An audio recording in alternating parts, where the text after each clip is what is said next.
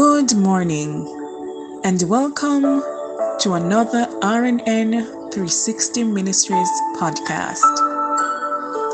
This morning devotional comes to us from Psalm 21 and verse 2, and I'll be reading from the New Living Translation.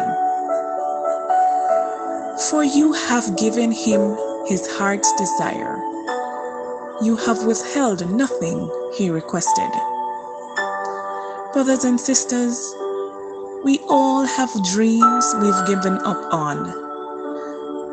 Too often we think it's been too long. We've made too many mistakes. The problem will never turn around, and we accept it's always going to be this way. But just because it hasn't happened yet doesn't mean it's not going to happen. Told you that you're not going to love again, not going to be healthy again, or not going to get that house? That didn't come from God. Beloved, it may feel like it's over, but God is saying, I am still going to bring that dream to pass. Now you have to get in agreement with God and start expecting again. As long as you think it will never work out, that's going to keep you from the new things God has in store. Don't believe those lies. Beloved, start dreaming again.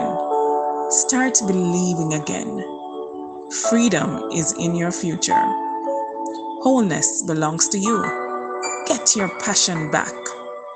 Stir up your gifts what God promised you, He's still going to bring to pass.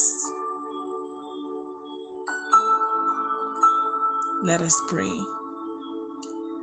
Father, thank you for the expectancy rising in my heart that you have good things in store for me. Thank you that my hopes and dreams can be in you alone.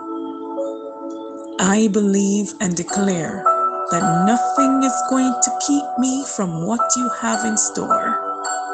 In Jesus' name, amen and amen.